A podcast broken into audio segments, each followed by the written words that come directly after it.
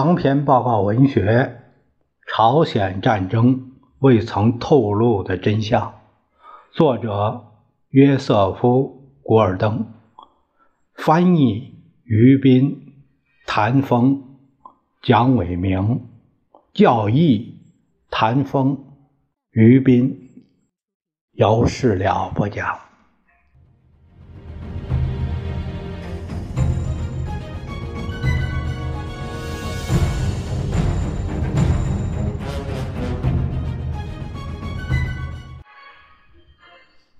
我们继续第二章的内容，接下来的题目是木桥南撤。与此同时，星期二一整天，木桥大使在汉城犹豫不决地考虑自己的安全问题。离开汉城意味着在今后的关键时刻，他将无法保证与华盛顿保持联系。还有，美国应该被北朝鲜入侵者。从一个友好国家的首都赶出去吗？木桥可不是胆小鬼，他同时也是一个操持稳重的人。他的国家委派他到朝鲜来履行使命，现在他必须做出抉择：怎样做最好？他同英国公使维维安·霍特以及美国临时代办。乔治·佩鲁什商议，两个人都表示，不管发生什么事，都留下来。国民党中国大使邵玉林别无选择，要是被抓到，用不了一个小时就会被蒙上眼睛，处以死刑。木桥考虑了几种方案，美国还未正式对北朝鲜开战。难道他就不能像英国和法国那样打着中立国的旗帜留在汉城吗？他考虑过把使馆全体人员，包括军人、文职人员，集中到使馆里。一旦北朝鲜人攻占汉城，他们可以声明享有外交豁免权。驻韩军事顾问团没有接到任何关于战争爆发时。该如何办的正式指示。不过，顾问团的军官们面临三种选择：拿起武器，积极协助南朝鲜人击退入侵者；担任韩国陆军作战行动的顾问，或者是干脆一走了之，抛弃这个共和国，任其自生自灭。尽管李承晚已经逃之夭夭，但他指派了一位代理总理与国防部长以及总参谋部的重要官员一道留在原地。木桥是美国向韩国政府，而不是向李承晚委派的大使。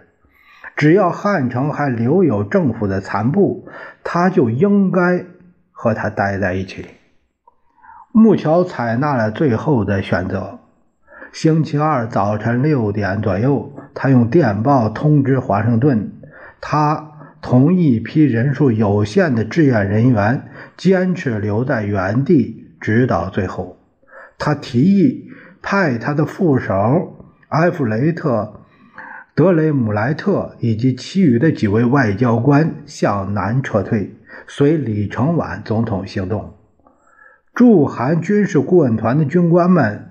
将乘卡车撤离，撤离时间随事态发展而定，以免受到抛弃韩国的指责。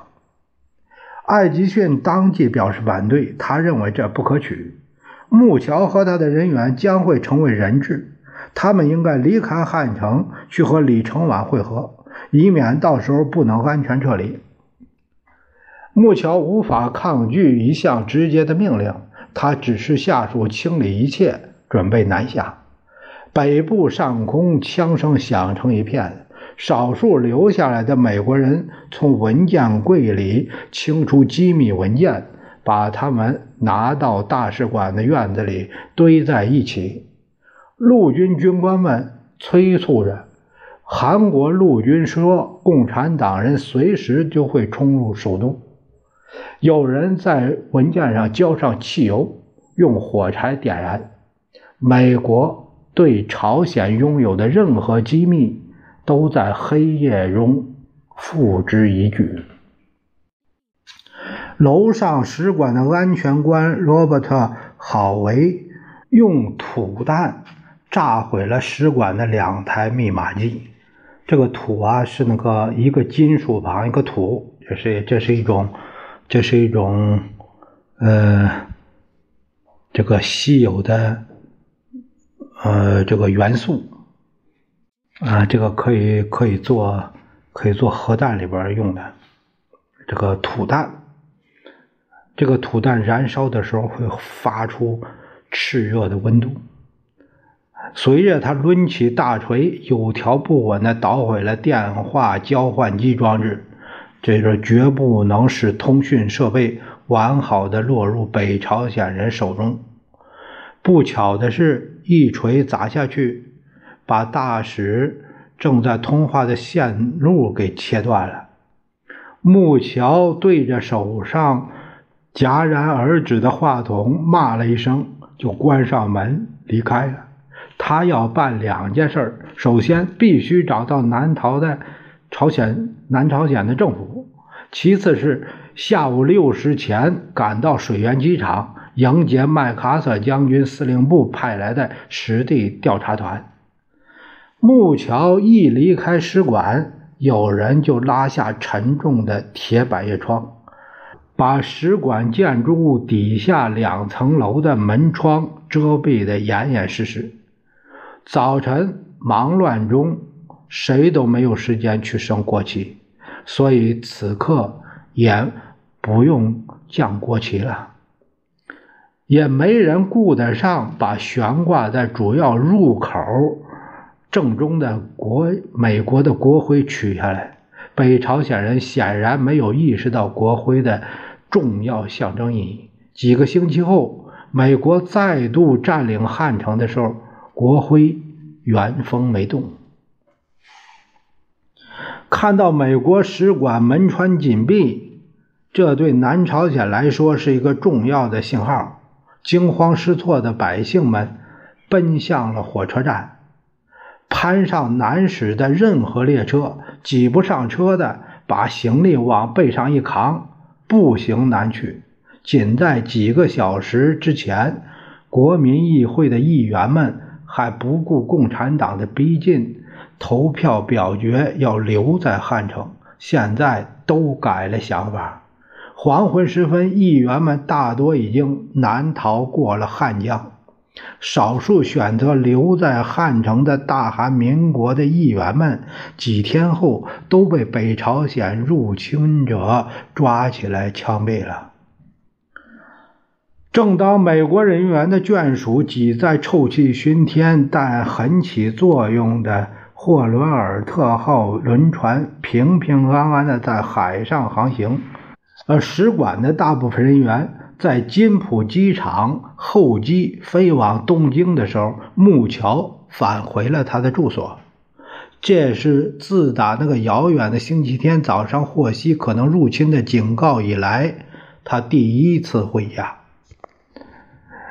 我打开食品柜、酒柜，告诉仆人们自己随便拿，而且不要待在使馆。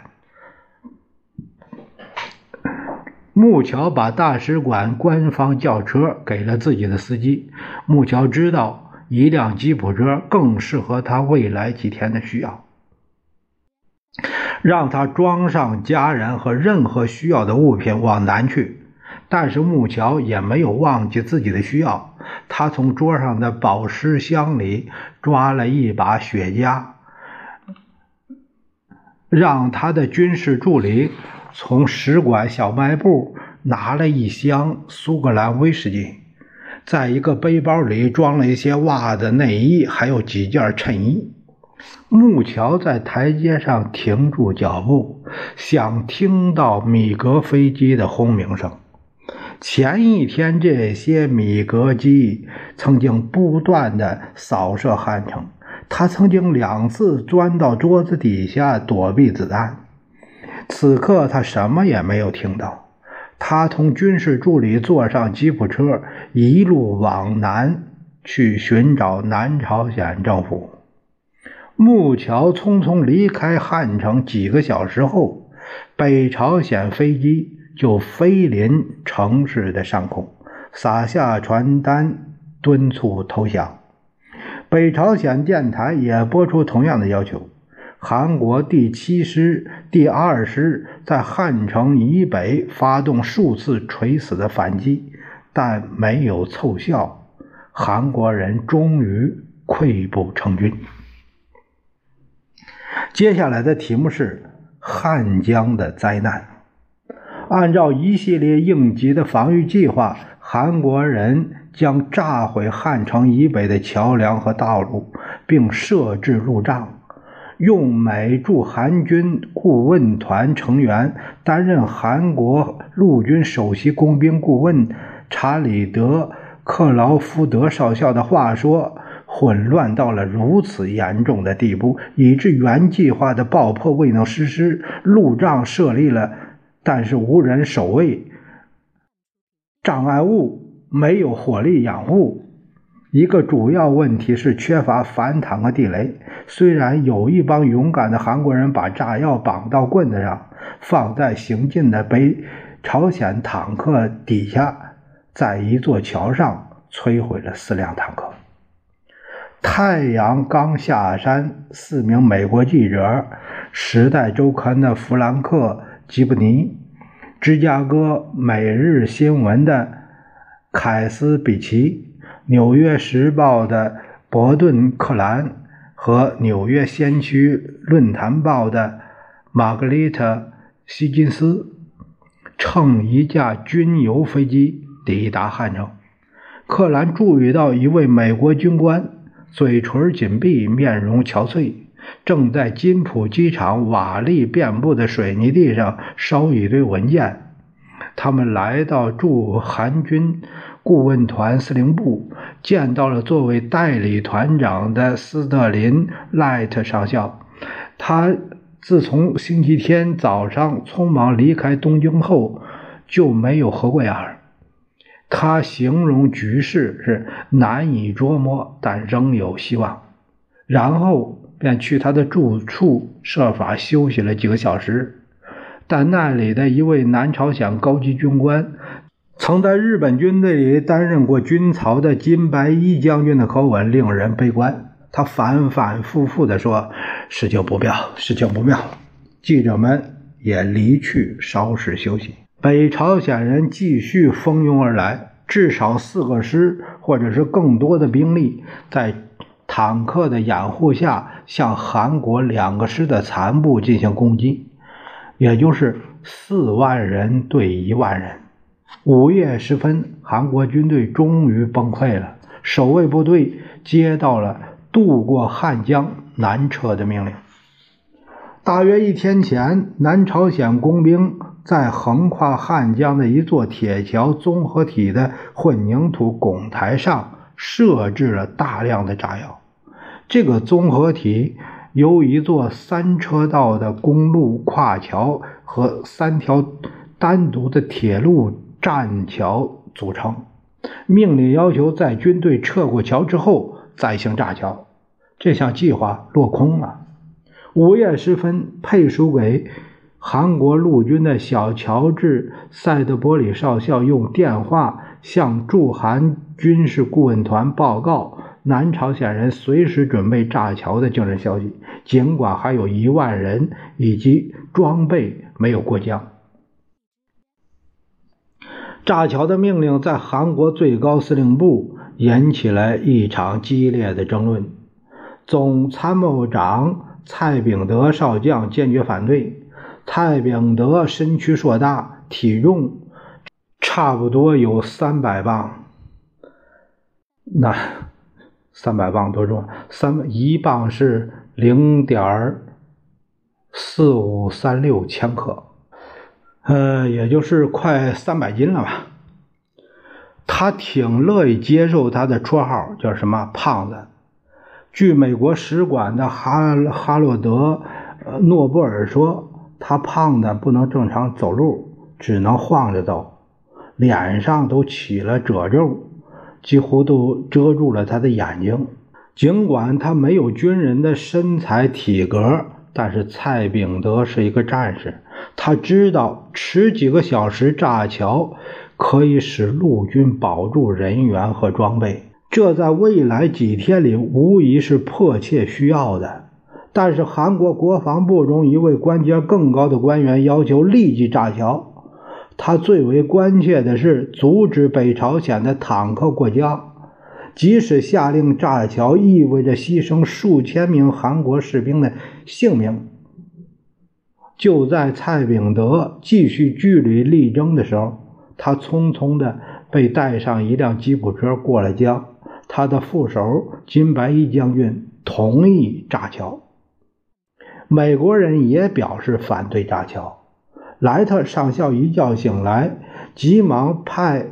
驻韩军事顾问团副团长小沃尔特·格林伍德中校去见韩国人，提醒他们原先做出的保证，待到敌坦克驶到韩国陆军司令部所在的大街的时候再炸桥。争执之际，美国记者也被人吵醒了。驻韩军事顾问团的一个上校说：“坏了，坦克已经突入城里，我们说不准。”防线还能坚持多久？我要留在这里等候，等候，等候上校。这个上校指莱特，等候上校归来。但你们最好从司令部所在的大街向左转，尽快过桥，然后设法到水源去。记者们冲下楼，《时代周刊》的记者弗兰克·吉布尼注意到。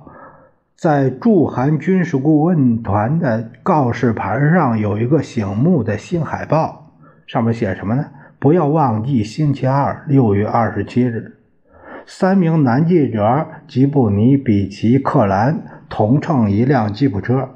希金斯小姐决定与驻韩军事顾问团的军官们一同乘车。街道被行人和车辆挤得水泄不通，以致谁都没办法通过。韩国部队作为一支被击溃的军队，似乎情绪极好。很多士兵边走边唱。交叉路口的宪兵指挥着车辆按秩序行驶，但不得不步行的倒霉的老百姓可就不是那么井然有序了。妇女们头顶着包裹，男人们背着装有日用家饰的背架，几千人步履艰难，蹒跚而行。记者们的吉普车终于驶到了大桥中央，但却被堵得进退不得。前面是一辆六轮运兵卡车，后面是另外一些吉普车，身后的枪声是越来越近。他们不知道汉城市内的组织部队还能坚持多久。他们想下车查看堵塞的原因。但是桥面都被老百姓挤得水泄不通，没办法挪动步子。吉布尼回忆了后来发生的事情：我们回到吉普车坐着等候，忽然间天空被一大片可怕的橘红色火焰照得通亮，前面不远的地方立刻发出剧烈的爆炸声，我们吉普车被气浪掀起来，抛出了十五英尺。爆炸把吉布尼的眼镜给震飞了，鲜血从他的额头涌出来，满脸是血的克兰叫喊着：“我什么也看不见了！”前面卡车上的韩国士兵看上去都已经断了气儿，大桥上沉尸数百具，伤者处处都是，惊叫着的难民争先恐后逃向了北岸。三条行车道上都挤满了车辆和行人，公路桥的中段掉进了江底，三条铁路栈桥也被摧毁。后来修复大桥的时候，驻韩军事顾问团的军官们估计，大约五到八百名士兵和平民被炸死或掉到江里淹死。过早的炸毁大桥，给韩国陆军带来了灾难性的后果。他的主力还在汉江以北，孤立无援，只得靠偶尔得到的渡船过江。运输工具、补给以及大部分重武器几乎是丢失殆尽。假如晚六到八个小时炸桥，韩国的两个师以及大部分物资就可以安全的撤到新建立的防线上。目击者记得大桥被炸的时间是凌晨两时十五分。北朝鲜军队将近中午才推进到汉城市中心，几个小时后才抵达汉江边。在后来的几天里，韩国残余部队乘船筏子乱哄哄地过了江，到达南岸的部队建制完全给打乱了。经过一项调查，受到战时的混乱情况和缺少任何书面命令的限制，这个调查韩国军事法庭以其准备炸桥方式不当为由，草率地处决了陆军工兵处长。美国陆军官方史料以驻韩军事顾问团很多军官的访谈为依据。他并不企图追究责任，尽管这一完全无视战斗形势的命令是由一名文官，国防部的副部长，而不是由军人下达的。美国陆军史指出，不管怎么样，韩国部队从此便以惊人的速度崩溃了。驻韩军事顾问团七月初的一份记录表明了韩国的惨败程度。战争爆发当天，韩国陆军兵力九点八万。一个星期以后，陆军司令部估计汉江以南就剩下二点二万人了。几天后，数量更多的散兵游勇集合到汉江南岸。在汉城以西作战的第六师、第八师也前来会合，这样韩国兵力估计达到了五点四万。但是在开战的第一个星期，韩国陆军损失了四点四万人，阵亡、被俘、失踪几乎占全部兵力的一半儿。第六师、第八师避开北朝鲜进攻的主要锋芒。想方设法撤回了大部分武器装备、运输工具，但除了这两个师以外，在开战的头几天里，韩国陆军在精神上、战斗力上都受到重创。很明显，目前要挽救韩国，只有仰仗美国的干预了。